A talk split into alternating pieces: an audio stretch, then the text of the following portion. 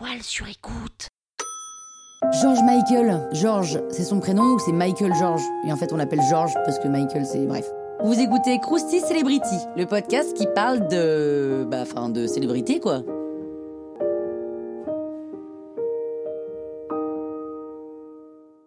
George Michael est né Georgios Kyriakos Panayiotou le 25 juin 1963 à Londres. Sa mère est anglaise, son père est chypriote. En 1979, avec deux potes de l'école, il monte le groupe des Executives, mais c'est en 1982 qu'il fonde le groupe cultissime Wham, et c'est le succès immédiat, des titres comme Club Tropicana sont encore dans toutes les mémoires, mais attention, hein, c'est le deuxième album, Make It Big, qui les propulse au rang de stars. Qui n'a pas hurlé sur le morceau Careless Whisper, un soir de fête, hein, qui... Je ne sais pas, en tout cas, c'est pas moi qui vais vous le chanter maintenant. Mais ce titre, il devient culte, hein. Il nous offre un George en solo. Ce deuxième opus regorge de tubes tels que Wake Me Up Before You Go Go ou alors Last Christmas, I Stole It Away. Et l'année 1986 marque la fin du groupe, hein, oui, parce qu'ils étaient deux, et c'est un peu un arrêt brutal en pleine gloire. Et à cause de quoi ? Eh bien, en gros, ils s'entendaient plus. Et surtout, George Michael avait vraiment très envie de se produire seul.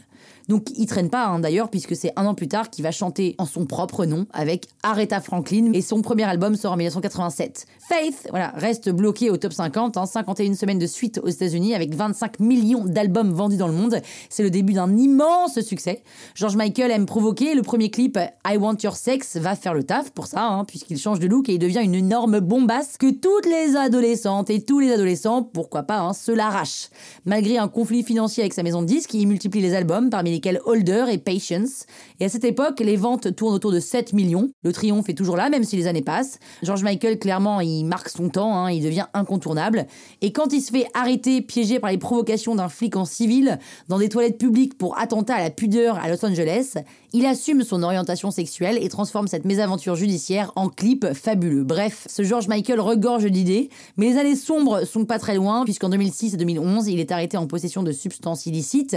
Et malgré ses tentatives de soins, il admet son vrai problème, hein, son addiction aux drogues. George Michael, il est auteur, compositeur, interprète, producteur, et c'est une figure de la pop comme ont pu l'être Madonna, Michael Jackson. Et il vend durant toute sa carrière plus de 100 millions d'albums. Du groupe Wham, qui invente la feel-good music, a une magistrale carrière solo. C'est quand même l'un des plus gros vendeurs de l'histoire de la musique. Il est influencé par le jazz, par Marvin Gaye, par Stevie Wonder, mais aussi par Elton John et Queen.